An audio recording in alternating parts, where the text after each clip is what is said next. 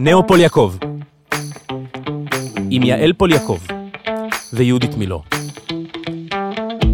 מבית All In, הבית של הפודקאסטים. יהודית, היית חסרה. היית חסרה, וזה מזכיר לי את הפעמים ש... שהייתי באה אלייך באופן קבוע, עוד לפני שהכרתי את אלעד והוא הרס לי את הטיפול. זה... שהייתי באה אלייך באופן קבוע, אז uh, אני זוכרת את הימים שהייתי אומרת, אוקיי, שלושה ימים הייתי פיקס. כן, נכון, זה היה בסדר. נכון. והרגשתי טוב, שמרתי את המידע שאמרת לי, ואז מהיום הרביעי. ככה זה התחיל להתבחבש, והתחלתי להיכנס לבאסה, וכבר התחלתי לראות את הדברים אה, באופן שלילי ולהיכנס לעצבים, ועיבדתי את זה, מה שנקרא. וכבר לא הייתי יכולה לנשום ולחכות שיגיע התור שלי. אם היית מבטלת, אני הייתי גמורה. אני הייתי משתגעת. מה שמעניין זה שאף פעם לא הבנתי את זה, זה רק רפי הבין. נשבעת לך, הוא היה אומר לי, יהודית, אל תבטלי להם, הם זקוקים להמשך הזה. יואו, הייתי משתגעת, ואת... ואני חוטפת קריז. היית מבטלת. לא מעט. לא, לא נכון. הייתי משתגעת, הייתי, את אם, אומרת? אם הייתי אומרת, אין, רק שלא תזיז לי. אותי, אוי ואבוי לי, עכשיו אם היא תזיז אותי, אני לא... מה יהיה? אני עכשיו אהיה אה, בדיכאון. מדהים, כמה מדויק, אה? ו- ותדעי לך שגם גם זה שאנחנו פה נפגשות כל הזמן בפודקאסט, זה גם אה, עוזר לי. כן. גם עוזר לי לשמור נכון, על איזה... נכון. אני לא סתם רציתי שנעשה פודקאסט, אני בכלל חושבת על עצמי. ברור. הרי אין אדם אחד שלא חושב על עצמו ועל האינטרס שלו, נכון. ותמיד הוא צריך להודות בזה. זאת האמת. נכון, אבל אנשים כל קשה אחד להם דואג לתפוס לתחת את שלו, זה. נכון? בסיכומו של דבר? כן, אבל אנחנו מעמידים פנים שאנחנו דואגים לאחר. תמיד. תמיד. תמיד. אני רואה איך אנשים אומרים, טוב, לא הייתה ברירה, אני הייתי צריך אה, לדאוג לה. והוא לא מבין שהוא בעצם עשה את זה בשביל עצמו. רק בשביל עצמך. רק בשביל עצמך. רק זה יוצא לך רק בשביל זה, זה עצמך. בול, המ- המילה מדויקת בשבילך, יהודית. ו, ובאמת, הדבר הזה של לשמור על השבוע, ועכשיו נכון, אה, נסעת, continuation, המשכיות. את נסעת לאתונה, והרבה אנשים אמרו, אה, וואי, אנחנו רוצים לשמוע את זה כבר, וזה נורא שימח אותי. שימח אותי נכון. מהבחינה הזאתי, שאנשים רוצים לשמוע אה, דברים טובים ונמשכים לשם. נכון. כי פעם הייתה ציניות כל כך גדולה, זה לא שהיא לא קיימת עדיין, אבל היא הייתה, זה בכלל אי אפשר היה לשמוע אפילו את המידע הזה. האמת היא שזה לא רק דברים טובים, הם רוצים לשמוע דברים חדשים. תפיסת עולם חדשה. נמאס להם מכל התפיסות הישנות והעתיקות שלא עובדות להם. הם מבינים שזה משהו פה לא בסדר. הם עובדים כל כך קשה, הם הולכים 15 שנה לפסיכולוגים, ובסוף, נוד. אז הם אומרים, אז מה כל כך חדש וחדשני בלחשוב חיובי? זה לא חדש ולא חדשני בלחשוב חיובי. אני אמרתי ואני חוזרת. הידע הזה הוא ידע חדשני מאוד, מהבחינה הזאת שפעם אנשים התעסקו עם סימפטומים, זאת אומרת עם תוצאות חיצוניות. אני דיכאוני, אני חרדתי, נמאס לי, אין לי כוח, אני לא מעריך את עצמי. זה נקודות, נקודות, נקודות. אבל השאלה היא תמיד, מה המקור של כל הדבר הזה? למה הדבר הזה, יש מקור אחד שגורם לכל מה שקורה בחיים שלנו? במיוחד לאור העובדה שאנחנו מתחילים להבין שאנחנו אחראים על המציאות, יצירת המציאות שלנו. מה המקור? ברמה לכל הדבר פיזית? נפשית, רגשית, מנטלית, אנחנו אחראים. כמו שאמרתי, לא גורל, לא אלוהים, לא מזל ולא נבירה בבעיות. כי אם תחפרו בבעיות האלה, תחפרו, תחפרו, תחפרו, תמצאו ביוב בישראל. אז לא מה. המקור? אנחנו, אני אנחנו, המקור לבעיה אתם שלי? המקור לבעיות שלכם, כן. כי אני אומרת על עצמי כל הזמן דברים שליליים, וזה מה שאני יוצרת בעצמי? סוף מעשה במחשבה תחילה, המחשבות שלך יוצרות מציאות, אה, חיים ומוות ביד לשון, כל מילה שאת אומרת, נעה בעולם וחוזרת אלייך. אבל יש גם דברים שהם אה, עוברים בגנים, שהם... אה, אני, תראו, אנחנו לא ניכנס לרמה הגנטית, אבל אני מדברת על דברים נורא ספציפיים ממצב הלב. כשאני מדברת עכשיו, זה שיש בגנים, יש מידע גנטי, ברור, אבל אנחנו מנסים לשלוט במערכת כרגע מסוימת, שזה המערכת ההישרדותית שלנו, שהיא בעצם מחרבנת והורסת לנו את החיים בכל רמות הקיום שלנו. ברמה הרגשית, ברמה הנפשית, ברמה המנטלית, בהצלחות שלנו, היא אחראית על ההצלחות ועל הכישלונות שלנו. אבל מה אנחנו עושים? אנחנו מעבירים את האחריות למישהו אחר. זה אתה, זה הכל בגללך, אתה אשם. אנחנו הקורבנות של המצב הזה. אז אני רוצה לתת... אה, אנחנו יוצאים כאילו אנחנו נשלפים מתוך מעטה, מתוך קופסה, אנחנו חיים בתוך קופסה. והקופסה הזאת ממחזרת את כל נתוני המידע כל הזמן. בוא ניתן דוגמה עליי. בבקשה. דוגמה טובה. דוגמה טובה. כן. אני, אה, את יודעת שאבא שלי אה, היה אה, איש מאוד מצליח בעבודתו. נכון. עבד כל יום בחייו, היה בן אדם חרוץ, נכון. אהב את העבודה שלו, אמנם החדיר בי כל מיני פחדים. תמיד נורא הבהיל אותי, לא משנה מה הוא אמר, צריך לעבוד קשה, החיים קשים, כל מיני סיסמאות מאוד מבהילות. בכלל הוא הבהיל, לא משנה מה הוא אמר, הוא הבהיל אותי. זאת אומרת שהנוסחה שלו, עבודה זה קשה, זה מבהיל, זה מאיים, אתה עלול להיכשל. מצד שני, הוא גם מאוד אהב את העבודה. זה, זה שהוא אהב, הוא לא תמיד הודה בזה שהוא אהב. נכון. כי אבא שלך היה קורבן. הוא היה חייב לעבוד כדי לפרנס את המשפחה. ואני קראתי כתבה על אבא שלך, שהוא היה מעדיף להיות חקלאי ולחפור באדמה. נכון. אז זאת אומרת שאבא שלך היה דואלי. הבנתי. אז מה שנקלט אצלך, שעבודה זה קשה, זה הרסני, זה מתיש, זה גומר ואתה מסתכן גם. את למה, קלטת למה את החלק הש... אתה, למה אתה מסתכן? בכישלון. כשבמיוחד שאתה מופיע על במה, במיוחד שאתה תלוי בחוות הדעת של האנשים בחוץ, אז זה נתקע לך בראש. אז מה את עושה? את יש לך עבודה, עובדת קשה עד שאת מתמוטטת כאילו, ואז את כמו קמה מחדש, מתעוררת מחדש אחרי תקופה של מנוחה ארוכה בדרך כלל. נכון, וגם עוד אבא שלי אמר לי, כל זמן שיש לך, תשמרי את האנרגיה.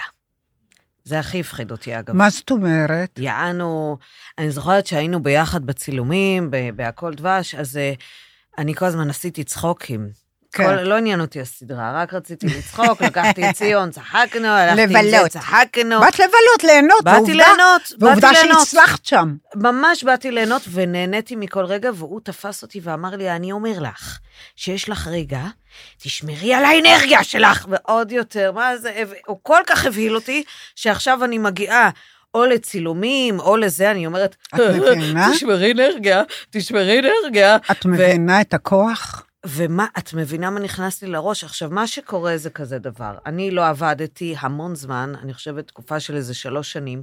כל הזמן הייתי באה אלייך והייתי אומרת לך, מה יהיה, יהודית? אני, אני רוצה לעבוד. אה, למה אני לא מצליחה לעבוד? אני רוצה לעבוד. וכל דבר אני איכשהו מביאה שהוא לא יקרה. ואני מנסה להציע סדרה אה, כבר לא עשר מתקבלת. שנים, והיא לא מתקבלת. וכל הזמן זה כמעט ולא.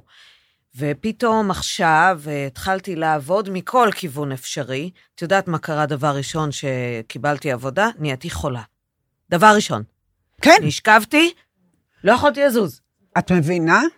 אז, אז אני רוצה, אני רוצה להתגבר על זה. נכון, אז איך את מתגברת על זה? זאת אומרת שיש לך נוסחה שעבודה היא קשה, היא פוגעת, היא מסוכנת, היא מתישה, היא, היא, היא לא כיפית. אסור ליהנות בעבודה, כי זה קשה, נכון? שמרי אנרגיה, אל תשמחי, אל ת...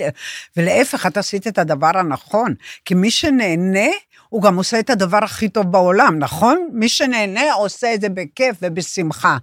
אבל מי שבא מהמקום הסיזיפי והקשה הזה, הוא רק מפחד כל הזמן שיגיע לכישלונות וייכשל ולא יצא לו ולא יסתדר לו ולא ירוויח כסף, ובסוף הוא יגור בארגז באיזשהו מקום ברוטשילד.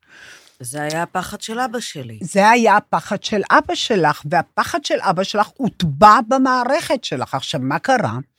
כשאת מקבלת, את נחה, נחה, נחה, כשאת מקבלת עבודה, נכנסת הנוסחה. אז מה אנחנו עושים? אנחנו משנים את הנוסחה.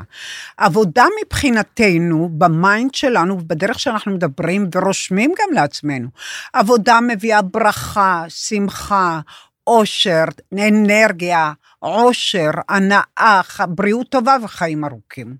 ברגע שאנחנו שינינו את הנוסחה, אבל שינוי הנוסחה הוא לא חד פעמי, זאת אומרת שאת חוזרת על זה כי יש לך הרגלים מגונים, כן?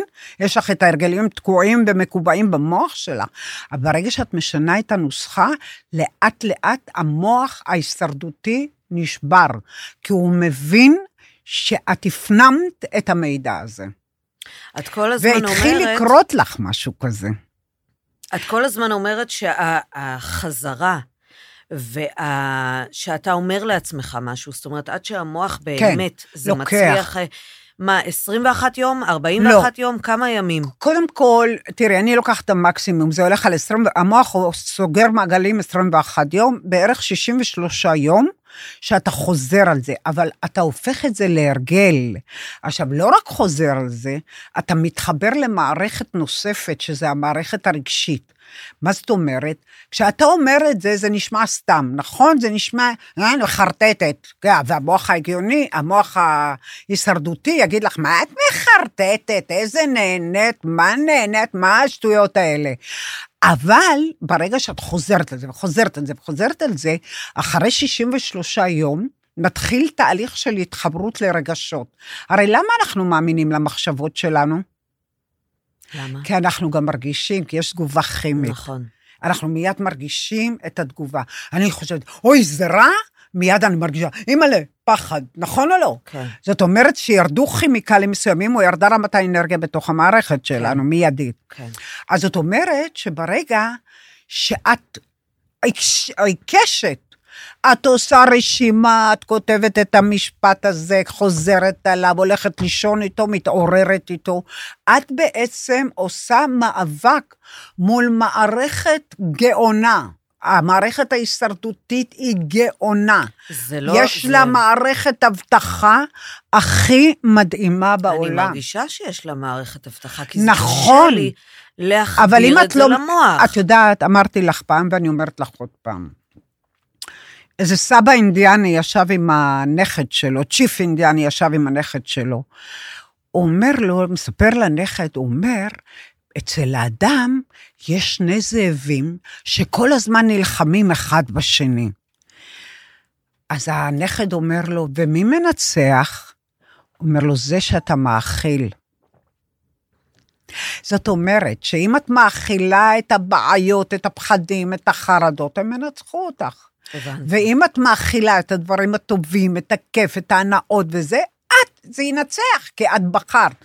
זה מעבר למקום של שליטה במערכת שלנו. אני לפעמים אומרת, אני לא מאמינה עד כמה המערכת הזאת שאת מדברת עליה, עד כמה היא חזקה, ו- וכמה קשה להשתלט עליה. היא מערכת של ששת אלפים שנה, שתוכנתה על ידי הבורא, ושולטת בכם שליטה מלאה. אין לכם מושג איך כמה היא שולטת בכם. אה, מילה, תנועה, אפילו תנועה, את יודעת שאת עושה תנועה כזאת, למשל עם הראש, זה משדר למוח עצב, אז הוא נהיה עצוב. אז יש תחושות של עצב, ואתה לא יודע מאיפה זה בא. אז את אומרת שאנחנו צריכים לשלוט בשפה שלנו וגם בתנועות שלנו? ומחשבות שלנו. ומחשבות שלנו. נכון, כשאנחנו הולכים שפופים, אני... כשאת הולכת שפופה, כן? כפופה כזאת. את סוגרת את בית החזה בעצם. את הולכת שפופה, את בעצם משדרת למערכת שלך שאת לא במצב טוב. את מבינה? ואז המערכת מגיבה לזה. היא אומרת, כבד לנו, קשה לנו, אנחנו, הכל נטל, החיים הם נטל. די, תזרקו את המילים האלה מהמערכת, תזרקו אותם לכל הרוחות. זאת מערכת ששולטת בכם, ואנחנו רוצים את הפסקת השליטה של המערכת הזאת. חייבת להיות הפסקת שליטה, וזה על ידי משמעת. זו מערכת של ששת אלפים שנה. עם מערכת אבטחה הכי טובה שנוצרה אי פעם בעולם. אין מערכת אבטחה כזאת בעולם היום. אז אני רוצה לשאול אותך, אני נותנת את הדוגמאות האלה בכוונה, לא. לא רק על עצמי, תכף אני אגיד גם על אלעד, אה, נגיד חברה שלי שורי, תמיד אנחנו מדברות על הלחץ שלנו מכסף. כן. איך אתה, אם אני בלחץ מכסף, יש לך, גם אין סיבה, אני רואה נגיד על כסף, עכשיו נכנס כסף, עדיין יכול להיות אותו לחץ. יפה. זאת אומרת... בכלל לא משנה. יפה. זאת אומרת, לחץ זה אומר שאת כל הזמן נמצאת בחוויה של אין מספיק כסף, נכון? כן. את יודעת במוח ההגיוני שלך שעכשיו יש כסף. שהיגיון, זה שני מוחות נפרדים. המוח ההגיוני אומר, את מרוויחה כסף, את עובדת קשה, את מקבלת, אבל המערכת כאילו אומרת, אז מה אם את מקבלת? זה גם ייגמר, זה גם יתכלה. היא משתלטת עלייך, אבל אם את שמה דגש על הרווח ולא על המינוס, נניח, כן? כן. וכל הזמן שמה דגש על מה הרווחתי. הרי המוח זו מערכת סגורה, היא מערכת טיפשה בסך הכל. כמה שהיא חכמה, היא מערכת מטופשת. כי זו מערכת סגורה שלא באמת רואה את המציאות. אז את מדברת איתה, יש דיאלוג בינך לבינה, את אומרת לה, איזה יופי, פה אני מרוויחה ככה, ופה אני מרוויחה ככה, ופה, אז תבוא המערכת השנייה ותגיד, ומה עם המינוס? יש לה חובות שם, וחובות פה, וחובות זה. לא לתת לה לדבר, לא לתת לה להשתלט עליכם מחדש. כל הזמן להיות פיתוח... במה אני מקבלת, מה אני מרוויחה, מה יש לי. בדיוק, בדיוק. את יודעת יותר מזה. את זוכרת שההוא בא, בעל הבית שלכם? כן. והוא אמר, משפט אחד שינה לי את החיים. מה הוא? כסף מביא כסף. בדיוק. היה לו קוד. אני אמרתי משהו ברדיו, אני לא זוכרת איפה, כסף מביא כסף בפוליאקובים. מהמם. כסף מביא כסף. זה נכון. את יודעת למה? למה? מי שלא חווה את הכסף כבעיה, הוא חווה ככסף זה דבר ישנו וקיים, זה מביא לו עוד, כי זה פלוס, הוא בפלוס. פלוס מביא פלוס מביא פלוס מביא פלוס. אבל כשאת חווה את הכסף כבעיה, אז הוא בעצם הופך להיות למינוס, ולא משנה מה תרוויחי כבר. אז את תגיעי, זה מדהים, את תגיעי לאותו מצב שהגעת, ולא משנה מה הרווחת. כמו שמישהו אמר לי, אני, בואי הנה, מאז שאני איתך, עליתי מ-20 אלף שקל ל-80 אלף שקל. הנה, אני באותו מינוס. איך זה יכול להיות? אמרתי לו, אתה לא מבין? המוח שלך מקובל, המינוס. ואם המציאות נוצרת במוח שלנו, אז אני צריכה לשנות את המוח, נכון? את מה אני חושבת. אבל במקום שאני אעשה מיקוד ופוקוס על מה יש לי, עכשיו, מאחר והמוח הוא מערכת מטופשת ומערכת סגורה, אני יכולה לעבוד עליו. אני אומרת לו, קיבלתי סבונים נהדרים, כל כך כיפים וכל כך מהנים, וקיבלתי כספים מפה, גם אם זה שקל. קיבלתי כסף מפה, וקיבלתי הצעות עבודה מפה שיביאו לי מלא כסף, וקיבלתי את זה, ואני אקבל עוד, אני יודעת שאני אקבל עוד. היקום פשוט מביא לי. כמו שהבן שלי תמיד אומר, יש מלא כסף זרוק ביקום, צריך רק לאסוף אותו. זה האיסוף. זה לגמרי, זה לגמרי ככה. אז למה אנחנו שומעים את זה שוב ושוב ושוב, ולא מיישמים? אנחנו כן מנסים ליישם. כן מנסים ליישם. תראי, עוד פעם. ששת אלפים. שנה של דרך מסוימת. אתם דו-ממדיים ותלת-ממדיים. הרגשות שלכם הם לא עמוקים ואין מה לחפור בהם, כן? זה דו-ממדי. זה מידע שקיים בתוך המערכת, הופנם בתוך המוח שלכם. לא, כי זה יכול... תלת-ממדי זה המוח ההגיוני, שהוא כל הזמן בעולם, בעולם החיצון, הוא בורא וזה, וגורם לנו לשאוף להגיע למקומות האלה שהוא ברא. אתם צריכים להתרומם מעבר לתלת-ממדי ודו-ממדי. אתם צריכים להתרומם ולעבוד דרך תוכנה, זה כמו תוכנות שונות. אבל את מבינה, גם כשאת הולכת למשרד, ומחליפים לך את התוכנה במשרד. את, את יודעת מה קורה בהתחלה? בלבולים, הפרעות, לא מצליחים, ניתוקים, קשה, זה. עד שהמערכת מסתגלת... הם עובדים בזה כל היום. כי צריך לעבוד בזה בעצם כל היום. בואי, אל תקראי לזה לעבוד. קודם כל, את עושה את זה לטובת עצמך, נכון? נכון, וזו עבודה קודם כל, מאוד את רוצה שהחיים מתגמלת. שלך יהיו דבש, נכון? נכון. אז כדי שהחיים שלך יהיו דבש ותותים, את עושה את זה כדי לאכול תותים, נכון.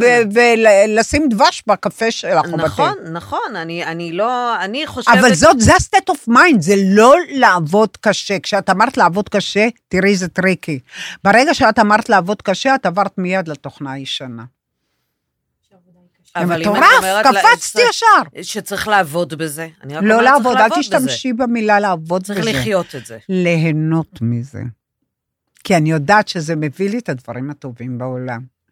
אני יודעת, אני נהנית מהתהליך הזה, אני נהנית מלאכול גורמה, אני נהנית מלחשוב גורמה, אני נהנית מלדבר גורמה. משלין. את יודעת, עכשיו. אנחנו אה, מדברים חרא, חושבים חרא, אוכלים חרא. נכון, נכון. וזה צריך להיפסק, די, די, את די. לא בסדר. לא, אני חושבת על משהו אחר. אה, תראי, זה כמו, אה, אלעד עכשיו בא אליי, ואמרתי לו, מה יש לך? הוא אומר Mm. לי, אני לא מרוצה. הוא לא מרוצה? אמרתי לו, אתה לא מרוצה? ממה? אמר לי, לא, אני לא, לא, לא מסופק, לא מרוצה. בעיה שלו. אמרתי לו, אבל איך?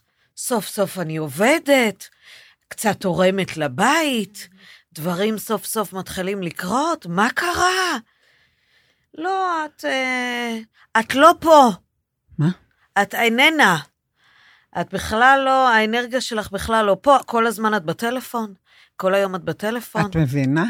הוא מחפש להמשיך להיות לא מסופק ולא מרוצה.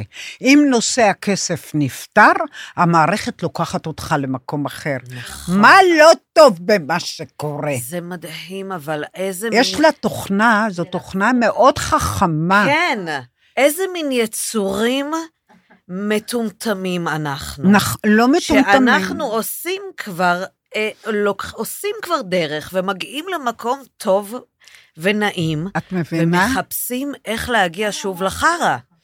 כי המערכת ההישרדותית לא רוצה אתכם, לא רוצה שתתקדמו לשום מקום. למה היא רוצה שאני במצב של הישרדות? כי היא רוצה לשלוט בכם. כי היא שלטה בכם ששת אלפים שנה, למה שהיא תלך? למה להוריד לה את הכתר ולהעביר אותו למקום אחר? גם הגוף שלך רגיל ומורגל למקומות המתוחים והלחוצים כן. האלה, ופתאום הוא ממש זקוק לזה ומנסה להביא את זה. את- ו- ואתה אתה רוצה יודעת- להיות נעים, והגוף פתאום אומר, איפה הרגעים של הסטרס אני זקוק להם? זה לא הרגעים של הסטרס, אתם זקוקים לדרמה, לעליות, לירידות, כי זה הדרך היחידה שאתם חווים משהו, כי אתם משווים כל הזמן. אם אני גרתי, ב, כשלמדתי בבית ספר למשחק, גרתי בדירה של שני חדרים ברמת גן מעפנת, אה, אז אה, בעצם אמרתי, יואו, אם הדירה הזאת הייתה שלי עכשיו, הייתי מה זה מאושרת. היום אני גרה בפנטהאוז ענק, ואני מאושרת בפנטהאוז, אבל אה, בשבילי כלום, היא לא מעניינת אותי. תביני, אתם כל הזמן נמצאים במקום שהמערכת כל הזמן מחפשת אתכם. לכן אתם צריכים ליהנות מכל רגע מתהליך ההתפתחות, זה אבולוציה. אבל מה את בעצם אומרת? שאז, כאילו, אז החלומות שאנחנו חולמים אותם, אחרי שנייה אנחנו בכלל לא סופרים אותם? מה זאת אומרת? לא, כי אמרת, גרתי ברמת גן, דירה הייתה נראית לי מדהימה. כן, באותו רגע. הדירה הייתה מדהימה, ואם הייתי מצליחה להשיג אותה, אז הייתי נהנית. זה מה שחשבתי. זה לא הייתה תקופה שהייתי יכולה, הייתי תלמידה. אבל, בכ... את יודעת, אה, אה, אנחנו, יש לנו בית מאוד יפה, נכון? זה פנטהאוז ענק. אה, רפי, בעלי בא מקריית גת, אז הוא know, בית קטן. ואז הוא אומר לי, צריכים לעבור דירה. למה? הדירה שלנו מדהימה. אז הוא אומר, אין חניה מקורה. פתאום חניה מקורה. את מבינה? אנחנו אף פעם לא מסתכלים ונהנים ממה שיש, מההווה, ממה שיש, ממה שכיף. אנחנו גם בתהליך הזה באיזשהו מקום עובדים על המוח. עובדים על המוח השני, מנתקים אותו לאט-לאט, מסתכלים. עכשיו, יש אנשים ששואלים אותי, תגידי, זה הגיוני שאני, מה אני חיה בלה-לה-לנד? מה, אני כל הזמן אסתכל על מה טוב? זה מסוכן, לא? להסתכל כל הזמן על מה טוב, זה מה שאנשים חושבים? לא, לא, לא. זה שתי מערכות שונות שעובדות כמו קווים מקבילים, וקווים מקבילים בגיאומטריה הם לא נפגשים. זאת אומרת שאתה נמצא בטוב כל הזמן, אתה בעצם, אין סיכוי שמשהו רע יקרה לך, כי אין בתוכנה הזאת דברים רעים. אז למה זה כל כך מפחיד?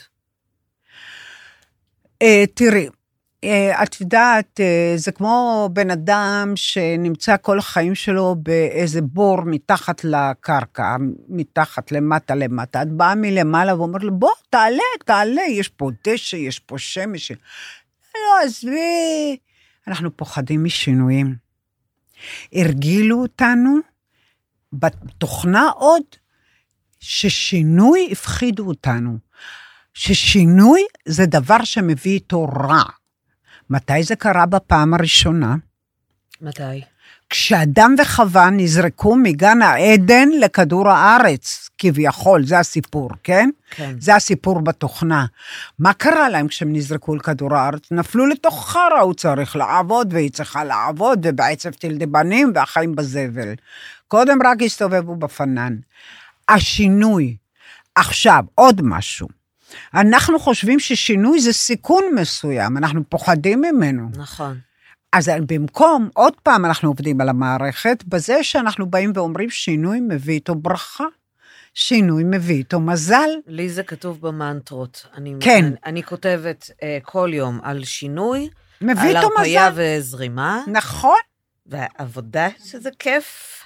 ואני אני קוראת את זה כל יום, שלוש פעמים עד ביום. שזה יהפוך להיות חלק מתפיסת העולם שלך ברמה של תפיסת מחשבה ורגשות. זה לקח זמן, אני מודה, בטח. על הרבה דברים שאמרתי אבל לאט עליהם. לאט, לאט לאט, תמיד אנשים שאלו אותי, תמיד מטופלים ומטפלים, ומה יהיה עם האחרים, אלה שלא מגיעים אלייך? אז אמרתי לו, זו תודעה קולקטיבית. תראי באיזה מהירות הנאו מתחיל להתפשט. אני מקבלת מכתבים מכל העולם, אני מקבלת תגובות מכל העולם, מאוסטרליה, מניו זילנד. זה מתחיל להתפשט, זה הופך להיות תודעה קולקטיבית. וברגע שזה הופך להיות תודעה קולקטיבית, זה הופך להיות הרבה יותר קל לכולם לדבר בשפה, זו שפה חדשה. אם קודם דיברתי יפנית כל הזמן, היום את מדברת סינית, זו שפה חדשה, אבל עכשיו יש לכם שתי שפות. את השפה הישנה אתם מכירים, ואת השפה החדשה אתם מאמצים. וזאת שפה שמביאה רק ברכה ואושר ושמחה ואת גן העדן ואבולוציה והתפתחות של האנושות. וזה מה שאנחנו אני חייבים. שבאתי אלייך ואמ... ואמרת לי שאני ואלעד היינו רבים הרבה, אז כל הזמן אמרת לי, למה את כל הזמן אה, מייצרת את ה... את צריכה דרמה? נכון. את... ואמרתי לך, מה פתאום? זה הוא, זה הוא, הוא לא נורמלי, הוא לא בסדר.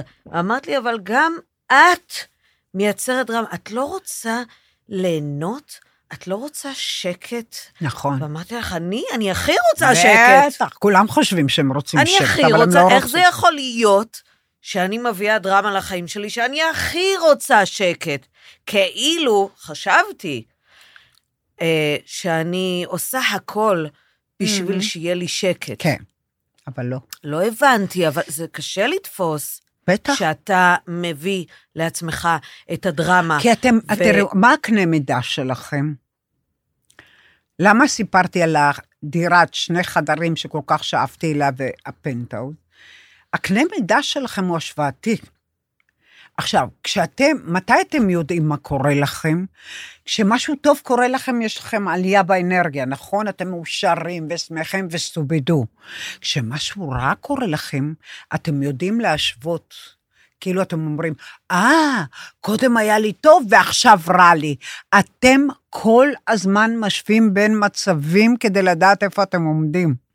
עכשיו, כשאם נגמרת לכם ההשוואה הזאת, והמגמה היא רק מגמת עלייה, כמו שקורה במערכת החיובית, אתם מפחדים מזה. זה מאיים.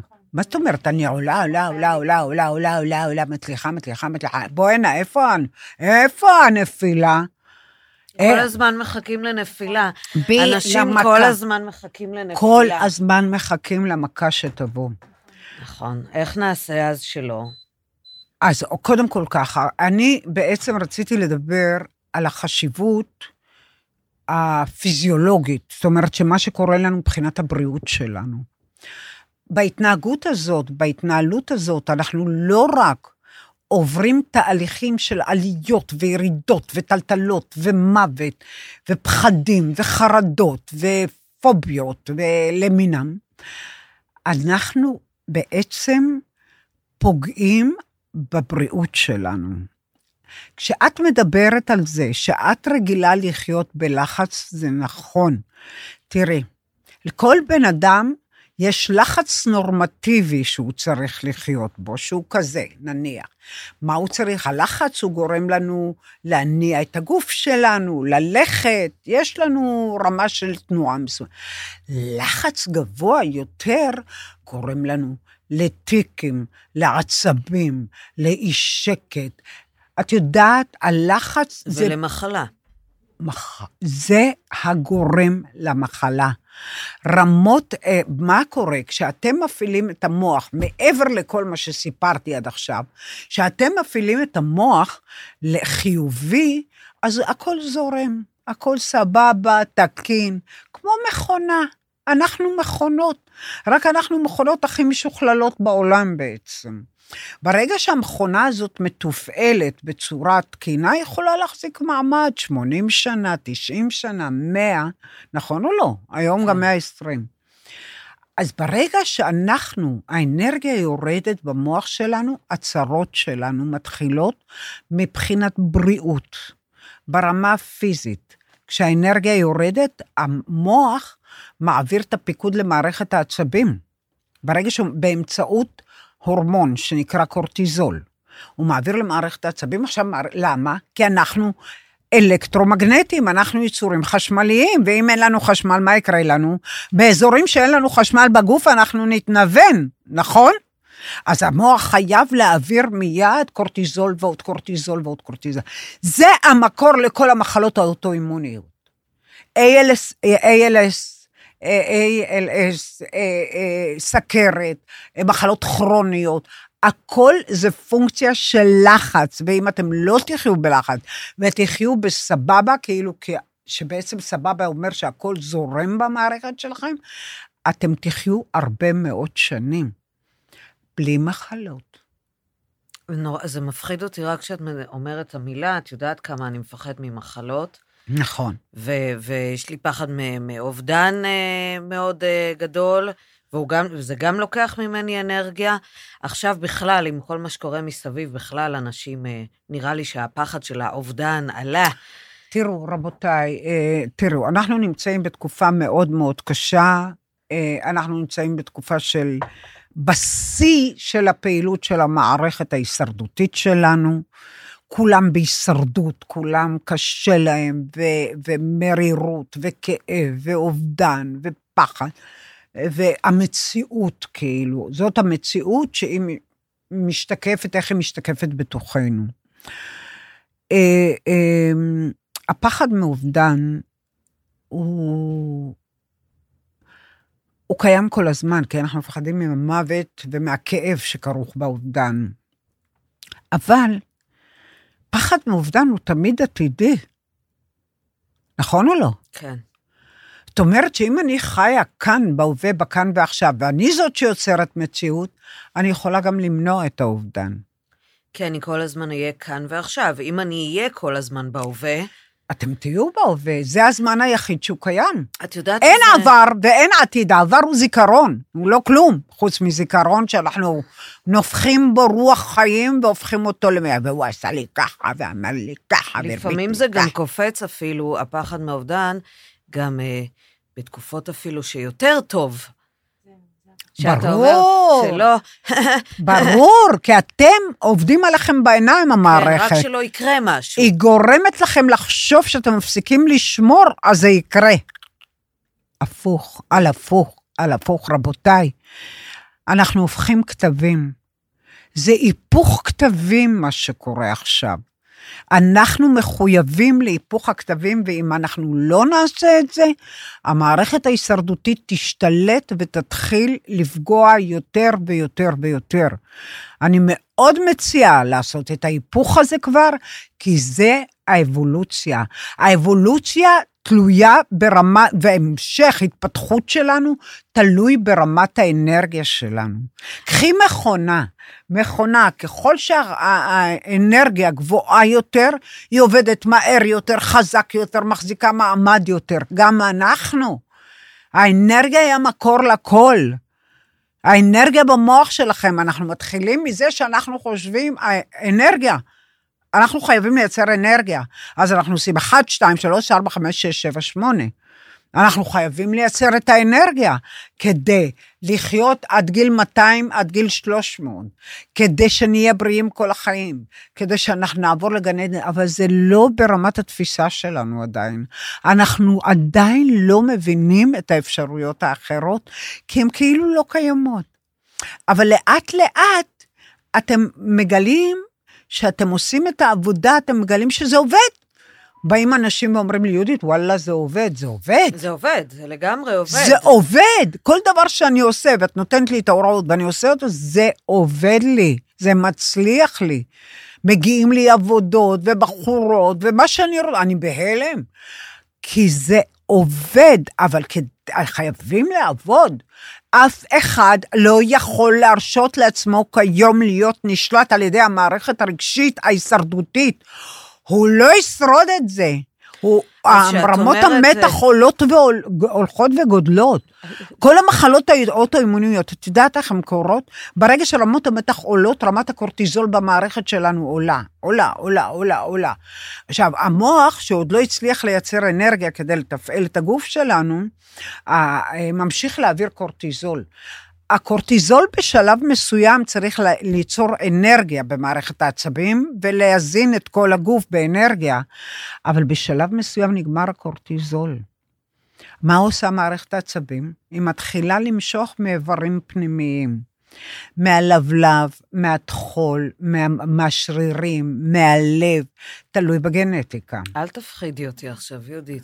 תפסיקי לפחד. את מלחיצה אותי עכשיו עם כל הדיבורים האלה על מחלות. את יודעת שאני באה מבית של חולים ומתים. תראי, כולם חולים וכולם מתים בסיכומו של דבר, כולם מתים. אצלי הם חולים מגיל אפס עד גיל איזה... את כן, יודעת. אבל חמודה, הפחד שלך הוא לא רלוונטי והוא לא ריאלי. מה שאני מדברת עליו זה לתת לך כלים לחיות עד גיל 120 ב-100 אחוז בריאות ואיכות חיים. וש... אז... אני מוכרת איכות חיים, אשכרה. למה את פוחדת? זה שמדברים על זה? אני מספרת לך איך מערכת, תסתכלי, תייחסי לזה כמו מכונה.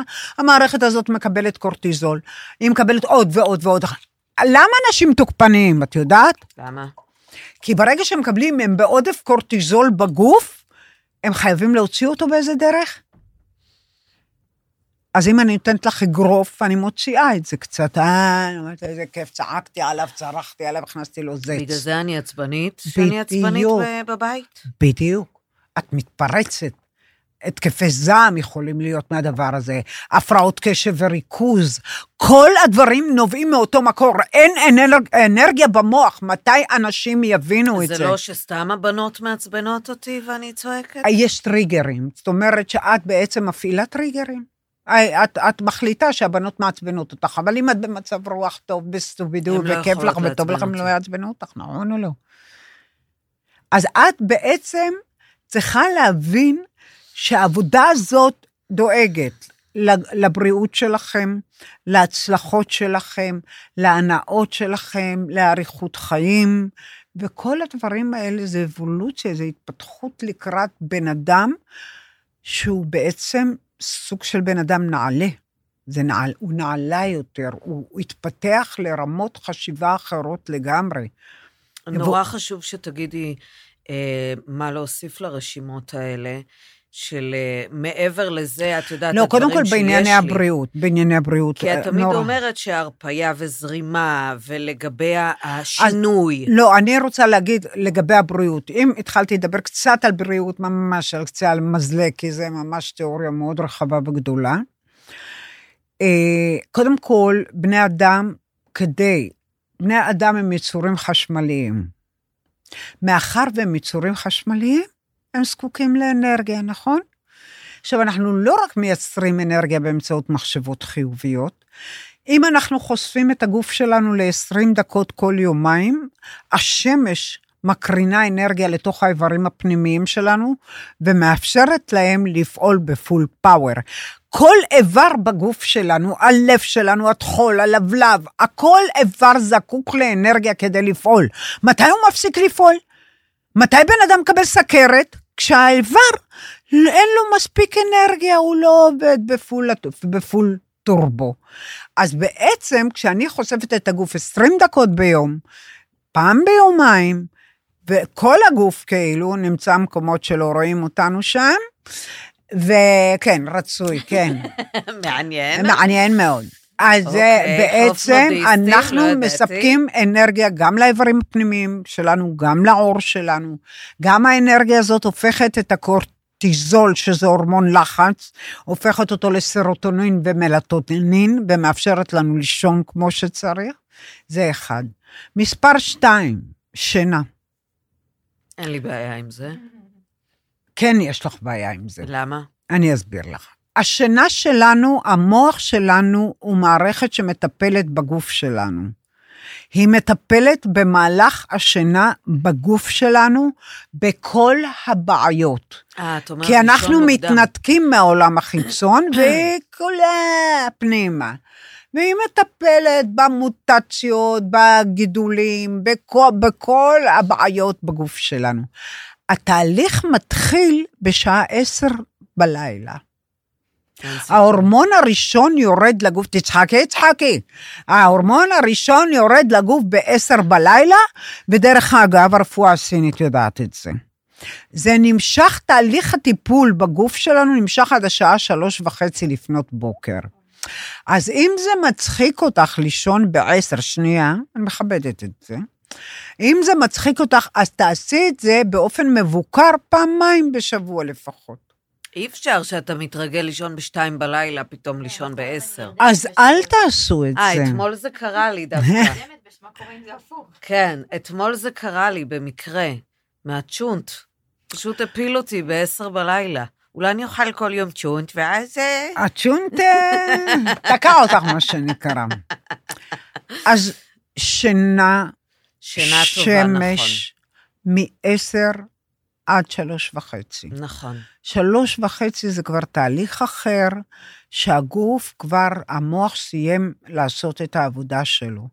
זה מדהים לראות את ההשפעה של הדבר הזה. את מכירה את זה שאת ישנה בשתיים, ואת מתעוררת בעשר, את עוד עייפה?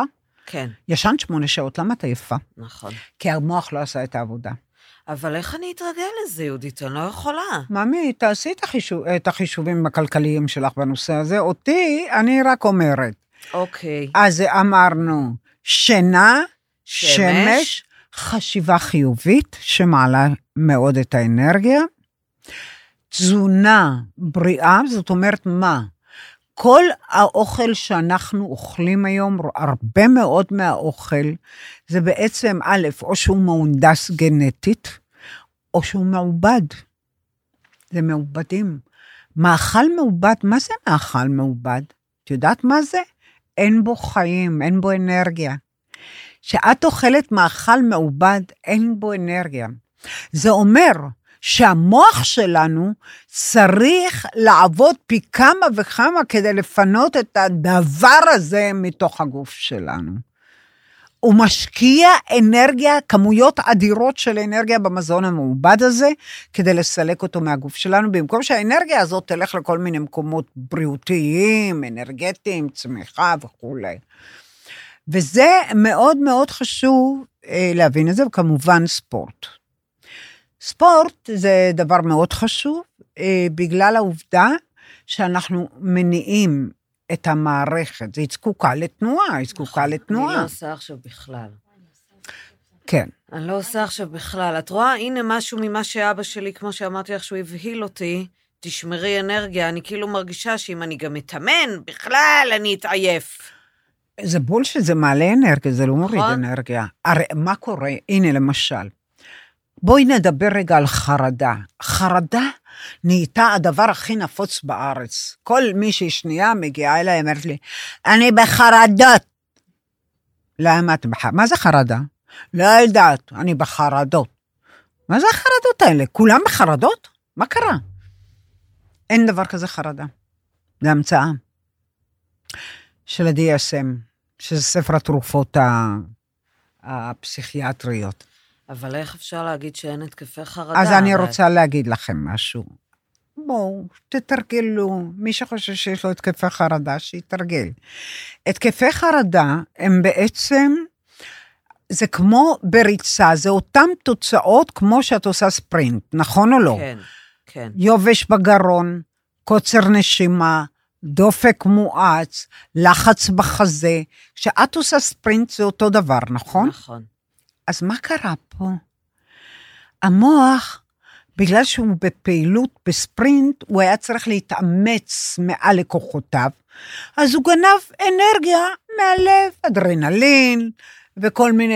אבל זה נורא מפחיד, זה נורא לא, מפחיד שזה קורה למה לבן אדם. מפחיד? למה המילה הזאת? אני עברתי התקפי חרדה שבע שנים, נתנו לי שנייה, כדורים. שנייה, אני רוצה להסביר את זה עד הסוף כדי שתביני. עכשיו, המוח גונב אדרנלין מהלב, ובעצם מפעיל את עצמו, ובדיוק 15 דקות אחרי על השעון, זה נעלם כאילו היה חוזרת לנשום רגיל, נכון? גם בריצה. חוזרת לנשום רגיל, הכל חוזר להיות תקין.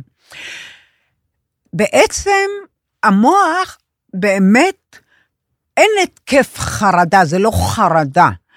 המוח פשוט שואב אנרגיה מהלב, הלב מאט את הפעילות שלו כתוצאה משאיבת האנרגיה, אבל האנרגיה במוח יותר חשובה לפעמים מהאנרגיה בלב, ואז אחרי רבע שעה הכל חוזר לקדמותו. אבל מה קורה? כאן המערכת הרגשית ההישרדותית נכנסת. היא נכנסת, מנצלת את הסיטואציה להפוך את זה לחרדה. כי מה באה, היא באה ואומרת, אוי, אתם הולכים לקבל התקף לב, אתם לא יכולים לנשום, אתם נחנקים, אתם תמותו, אתה עוד מעט תמותי. זה שקר. זה שקר. את יודעת, כמה אנשים שהבינו את העקרונות האלה, נעלם, נעלמו להם התקפי החרדה בבת אחת?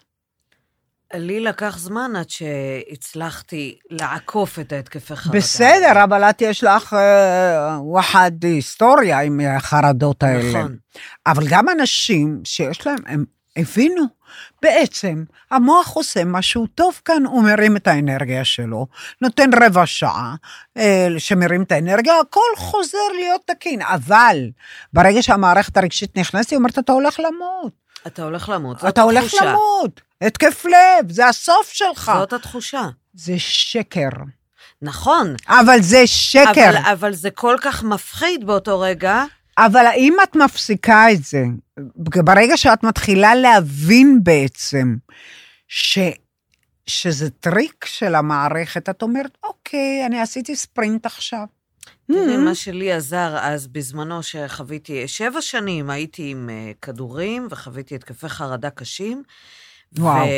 ו, ואז התחלתי את העבודה עם יפעת, שיפעת היא מטפלת אה, בשיטה שלך, וכשהתחלתי באמת אה, לשנות את החשיבה שלי לגבי עצמי, לגבי כן, החיים, אז עלתה לך האנרגיה. המשפחה, עלתה לי האנרגיה. והתקפי החרדה במקביל פחתו. לרדת עם הכדורים. נכון. ועד שהפסקתי איתם לגמרי. נכון. זאת אומרת, עד שנכנסתי לדבר הזה. היום יש מלא אנשים עם התקפי חרדה. אבל רבותיי, תפסיקו. המילה חרדה היא מילת הפעלה כבר הפכה להיות. נכון. ברגע שאני אומרת חרדה, אני מתחילה להרגיש הדפק מואץ, אני לא יכולה לנשום. עד היום. די! אין חרדה. לא קיים מושג כזה, שכולם התנפלו עליי בנקודה הזאת. כל אדם שעבר את התהליך הטיפולי והתחיל עם חרדות, אין לו חרדות היום. אין דבר כזה, כי הוא מבין. זה תהליך טבעי של המוח שלנו, שרוצה לקחת קצת אנרגיה מהאזור של הלב, כי הוא הכי קרוב אליו. נכון, אבל בן אדם מרגיש שהוא על סף התקף לב, הוא לא, הוא לא, לא מבין. לא, הוא לא מרגיש שהוא על קצת התקף לב. כשהוא מבין את זה, הוא לא נותן למערכת הרגשית-הישרדותית, הוא לא נותן לה להמשיך להגיד, או, אנחנו לא יכולים למות, אנחנו לא יכולים לשלם, זה, זה הסוף שלנו. לא, לא, לא, לא, לא, הוא מבין שזה בריא. מה שקורה פה זה תהליך בריא. התחושות האלה הן תחושות בריאות. יענו ספרינט ללא ספרינט. אבל זה מבהיל. אבל זה נהדר, תפסיק עם המילים האלה, את כל הזמן כי משתמשת אנשים בהם. לא מבינים מה קורה להם. אבל בשביל זה אני מסבירה שעה, ובסוף זה מבהיל. זה לא מבהיל, זה ספרינטים ללא ספרינטים. יעני, הפעלת את הלב. אז בן אדם צריך הפעלת להגיד את הלב, לעצמו... הוא יתחיל לעבוד, הוא מתרחב, הוא עובד כמו שצריך. אז- אז למה זה מפחיד? אני בריא. אז בן אדם צריך להגיד לעצמו, זה טוב שזה קורה לי. זה בריא. זה בריא שזה קורה לי. עשיתי במיטה ספרינט, אני שוכב לי במיטה, והלב שלי דופק. מואץ, הדופק אה, זהו, ש- אה, אה, יבש לי בגרון, הכל סבבי בבי, רצתי, עשיתי ריצה היום. מה אם ההתקף חרדה שלך יכול, אה, אה, את יודעת, לפעמים זה סיכוי. קורה שאנשים כל כך נכנסים לתוך זה, כן. שהם גם כבר מרגישים אז אני. אגיד לך, והם גם יש אנשים. מה הם עושים? אחרי שהם, כשהם מקבלים התקף חרדה, במהלך התקף חרדה, הם נכנסים לפחד, כי הם הולכים למות, הם רצים לעשות אק"ג. ואז באק"ג אומרים להם, איך הקלה? כן, כי, כי אין בעיה בלב, בתכלס. כן. יש תהליך טבעי שקורה והוא בריא. המוח לוקח אנרגיה מהלב, כי אין לו באותו רגע אנרגיה, אבל הוא מתקן, הוא מאזן את הכל. אז זה בריא, אבל ברגע שאתה חושב, קושר את התהליך הזה עם, עם אני הולך למות, באותו רגע הכל נגמר, אתה שוקע בתוך הדבר הזה. וזה יכול להחמיר. ומתחיל אה, כל מיני דברים כאלה מעפנים שאין צורך בהם. בגלל זה אנשים עם כדורים. רוב האנשים על כדורים. זה, יעל, אני יודעת, אבל אני מנסה להסביר משהו, שזה תהליך בריא. עשיתי ספרינט ללא ספרינט, חיזקתי את שריר הלב, והכל סבבי בבי. אז זה את לא אומרת מאמינים לחרדה. לי? תבדקו. אז מה? זה את אומרת לגבי חרדה ומה לגבי דיכאון? אוקיי, דיכאון, המצב של דיכאון זה יפה מאוד, זה מחלות אה, רגשיות למעשה, שבעצם מה קורה? המוח הוא כל הזמן מעביר אה, מידע, אנרגיה, מידע, אנרגיה וכימיקלים לגוף על מנת לתפעל אותו, נכון? עכשיו, הוא מעביר, הוא מעביר 7.8 פעמים בשנייה. כל היום עובד, אה? שעות נוספות, כל הזמן מעביר, מעביר. מה קורה? כשרמת האנרגיה במוח יורדת, יעל, היא יורדת, אין למוח את הכוח להעביר את זה כמו שצריך, את האנרגיה, נכון? אז הוא עלול להיתקע באזור הזה, למשל. אז יש מועקה, אתם קוראים לזה מועקה. זה פתאום נתקע, אין זרימה. אנרגיה זה בעצם, הדיכאון זה ירידת, ירידה במפלס האנרגיה במערכת שלנו, ובפועל זה ירידה במפלס הכימיקלים שעוברים, בכמות הכימיקלים שעוברים לגוף שלנו. סרוטונין זה הורמון שמחה, אדרנלין זה הורמון אה, תנועה, את יודעת, מניע. כל האוקסיטוצין זה סיפוק, זאת אומרת, כל ההורמונים שעוברים למערכת שלנו בעצם, הם לא עוברים בכמויות הנדרשות כדי לתחזק אותנו, ואז הסרוטונין לא עובר, החוויה היא חוויה נחווית של ירידה, ירידה, ולירידה אנחנו קוראים דיכאון. זאת אומרת, ואז מה אנחנו עושים? לוקחים כדור חמוד שקוראים לו סרוטונין, ציפרלקס, ובולעים אותו והכל נהיה בסדר אחרי כמה זמן. אבל בתכלס אנחנו שוב רואים שהמקור לכל הבעיות שלנו, הפיזיות, הרגשיות, הנפשיות, המחלות האוטואימוניות, המחלות הכרוניות, זה חוסר באנרגיה במוח. וכשכולם יבינו את זה, שוב, החיים שלנו יהיו דבש. את מבינה את זה? את חוזרת המון על מילים, זה מבהיל, זה מפחיד. זה כולכם עושים את זה, זה כולם עושים את זה. אבל לא, כיף לשמוע, מעניין לשמוע. זה, זה גישה מעניינת. עכשיו, הגישה הזאת היא מבוססת, היא לא... היא מבוססת לגמרי. היא, את יודעת כמה, כמה פתרו את כל החרדות, הם כבר שכחו שיש להם חרדות. עכשיו, אני בדרך כלל, יש אנשים שמגיעים עם טונות של כדורים, כן? אה, לוקחים את זה ואת זה, ונקס, סאנקס וקלונקס, שואלים אותי להוריד, אני אומרת, תלכו לפסיכיאטר, תספרו לו מה המצב שלכם, תבדקו, קחו אחריות מול פסיכיאטר, כי אני לא מטפלת בנושא הכדורים. אבל יש הרבה פעמים, מה שקורה זה, שאנשים שהיו בדיכאון ולקחו ציפרלקס, נכון? וכל מיני כאלה, יש כל מיני סוגים היום. אה, אה, בשלב מסוים הם אה, נהיו היפרים. זאת אומרת, כשהגענו בשלב מסוים לעבודה, פתאום הם נהיו, אה. שהפסיקו?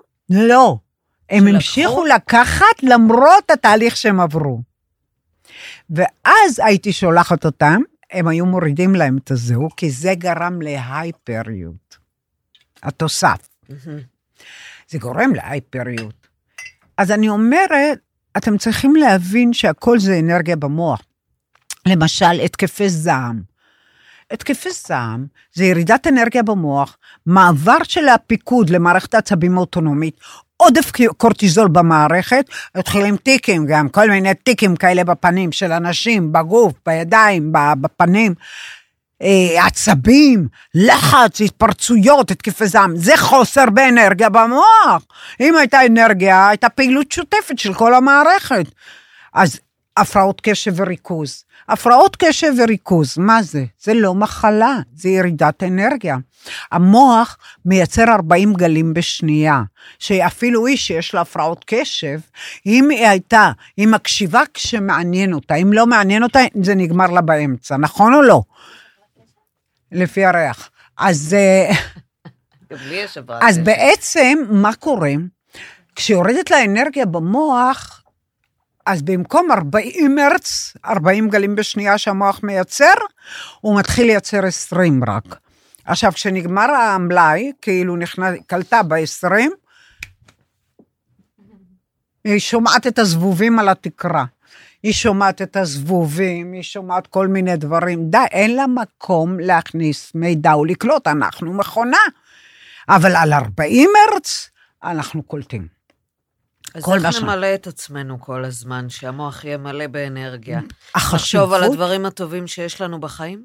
החשיבות של האנרגיה היא, היא, היא ממש מטורפת. אבל את יודעת, אנשים כל כך מקובעים, ולצערי, אבל אני גם מבינה את זה, זה, תשמעי, זה שליטה, וואו, של המערכת בכל העולם, זה לא רק בישראל, לא, ב- לא, ברור. אבל אנחנו, אנחנו, הגיגית הקטנה הזאת שמסתובבת בין איזה, מסביב איזה ים ענק, ואיזה גיגית קטנה, נקודה על המפה, יש לנו חשיבות מאוד גדולה, כי אנחנו אמורים להעביר את הידע הזה לעולם כדי לשנות את העולם. וכל עוד המידע הזה לא עובר לעולם, הם כועסים עלינו באופן לא מודע. אז מה, ושונאים אותנו ונהיים תצא... אנטישמים. כל זה זה תוצאה של אותו דבר, זה מדהים. אז את אומרת שברגע שיצא מפה המידע הזה, אז אה, העולם אולי יסתכל עלינו אחרת? זה לא עניין שהוא יסתכל אחרי, הוא ישתנה. נקודת המבט של העולם תשתנה כפי שנדרש ממנו להשתנות. תבינו, אז מה שנדרש מאיתנו, ככה אנחנו נסיים. לייצר. כי את יודעת שכל פעם צריך להזכיר את זה מחדש. נכון. חשוב. לגמרי, בשביל זה את פה. ש... אני בדיוק, מזכירה את זה כבר חייב- שנים. אין, אין מה לעשות.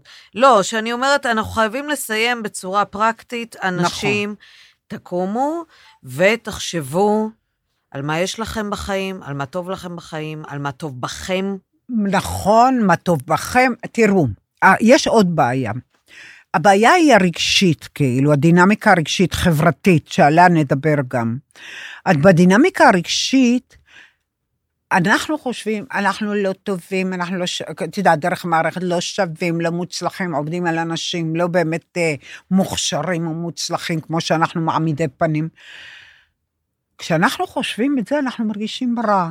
זה obviously, אנחנו נרגיש רע, כי התגובות הכימיות יהיו לחץ, אי שקט, פחד, לא נהנה ממה שאנחנו עושים. ואנחנו פוחדים שהם יראו אותנו. הם לא רואים אותנו. הם לא רואים אותנו ממטר. זאת מערכת סגורה. הם מתרגמים אותנו. אף אחד לא רואה אותך, ומי יודע יותר ממך על עצמך? מה ההיגיון? אנחנו חיים בעולם, במטריקס. אשכרה עולם לא הגיוני. אז אם אף אחד לא רואה אותי ממטר, אז את אומרת, כדאי לי כבר שאני אתעסק בעצמי, ואוהב לא. את עצמי ואתן לעצמי. לא רק זה. אם אף אחד לא רואה אותך ממטר, מי יודע עלייך יותר ממך? מה ההיגיון אומר? מי יודע עלייך הכי הרבה? אני? יפה. אז אם את יודעת דברים שליליים על עצמך, תפסיקי, ותתחילי להדגיש את הדברים החיוביים. נכון. וזה הזמן להדגיש את הדברים החיוביים. אני נהדרת, אני מוכשרת. אני... מה את מחכה שמישהו מבחוץ שלא רואה אותך ממטר, יגיד לך, מי את? מי יודע עלייך יותר? מי יודע עלייך יותר ממך? ובגלל זה את אומרת שבן אדם צריך לקום, ודבר ראשון, לתת לעצמו קרדיט, קרדיט. מהבוקר עד הלילה, כל הזמן. כל הזמן. אני, אה, אותי לא מעניין, למשל, אנשים נעלבים. מה זה אנשים נעלבים? מה זה המשחק הזה של ההיעלבויות? אנשים דורשים אנרגיה ממך. כל הזמן הם מחפשים איך לסחוט אנרגטית. אנרגטית זה בא לידי ביטוי בכל מיני דרכים וצורות.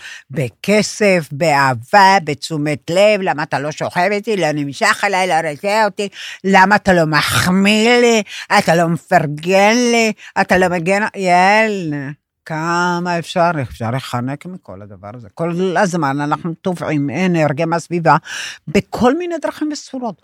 עכשיו יש לנו גם משחק.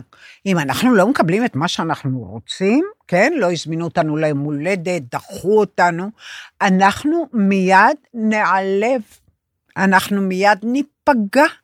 ואז הצד השני, שמרגיש אשמה מול האומלל, כביכול, במקום להעיף אותו לכל הרוחות שיעלב, זו הבעיה שלו, כי לי לא מתחשק להזמין אותך ליום הולדת, אני לא אזמין אותך ליום הולדת. למה הרצון שלך יותר חשוב מהרצון שלי? מה ההיגיון?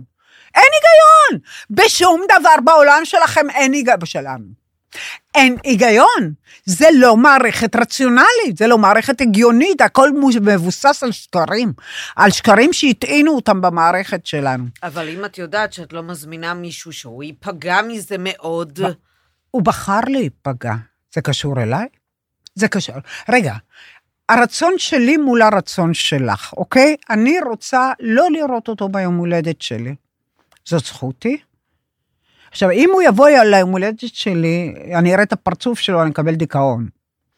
אז מה אני אמורה לעשות? לרצות אותו או את עצמי? את עצמי. יפה מאוד. ואת יודעת מה? כשאני מרצה את עצמי, אני מרוצה. עכשיו, אני גם לוקחת סיכון.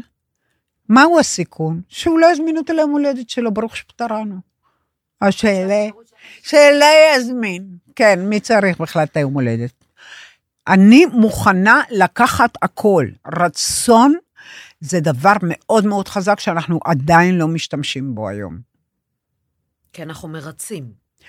את האחר על מנת לקבל ממנו. במקום לייצר אנרגיה לעצמנו ולהפוך לתחנת כוח, אנחנו עובדים כמו בטריות. אנחנו בטריות נטענות הרי. רובוטים, בטריות נטענות קטנטנות, עם מעבד מידע ממש קטן.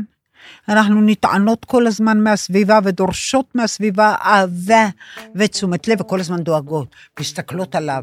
למה הוא לא יסתכל עלינו? למה הוא לא יתייחס? למה הוא לא מרוצה? אולי זה אני אשמה שהוא לא מרוצה. בעיות שלו, שום דבר לא קשור אליי. זה בעיות של אותו אדם ש-deal with it.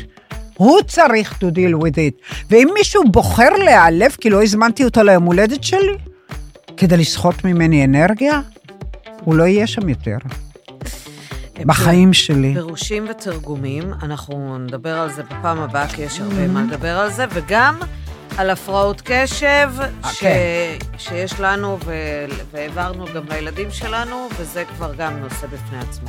בסדר. יופי, תודה רבה, יהודית. תודה רבה, יעל. מאוד נהנינו. והיא אפילו הצליחה להקשיב. המוח שלה המשיך לעבוד. אבל היא נעלבה. נעלבה, נעלבה.